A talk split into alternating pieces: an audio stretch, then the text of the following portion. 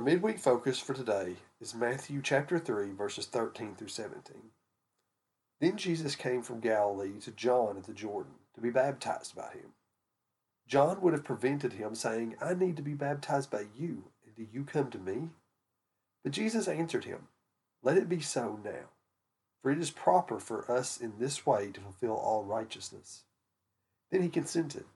And when Jesus had been baptized, just as he came up from the water, suddenly the heavens were opened to him, and he saw the Spirit of God descending like a dove and alighting on him.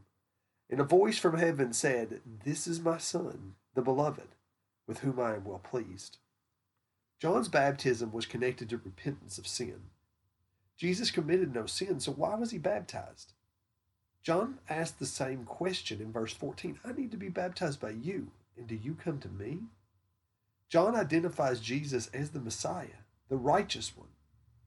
So why is he baptized? To begin, Jesus says it is necessary for him to fulfill all righteousness. Jesus does not repent because he has not disobeyed God. Nevertheless, since he identifies with us as his people, and we must repent and indicate that act in baptism, it is proper for him to do so. Through baptism, we are connected to Him. By doing it, is completes that picture. Jesus fulfilled all men's obligations before God. So He joined us. By living perfectly, He provides righteousness. Sharing our baptism is an essential part of that righteousness.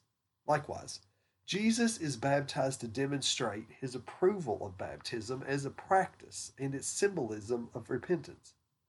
It's like a bridge builder crossing the bridge he built to show it's safe and solid. Jesus crossed the bridge of baptism to show his approval of the path of righteousness and repentance. Jesus shows us the best way to live, the way of the kingdom of God, the way that leads to eternal life with God. Baptism is part of that for us. It demonstrates the change that Jesus makes in our lives, transferring us from the kingdom of darkness into his kingdom. Have a great week. Love God, love others, and tell somebody about Jesus.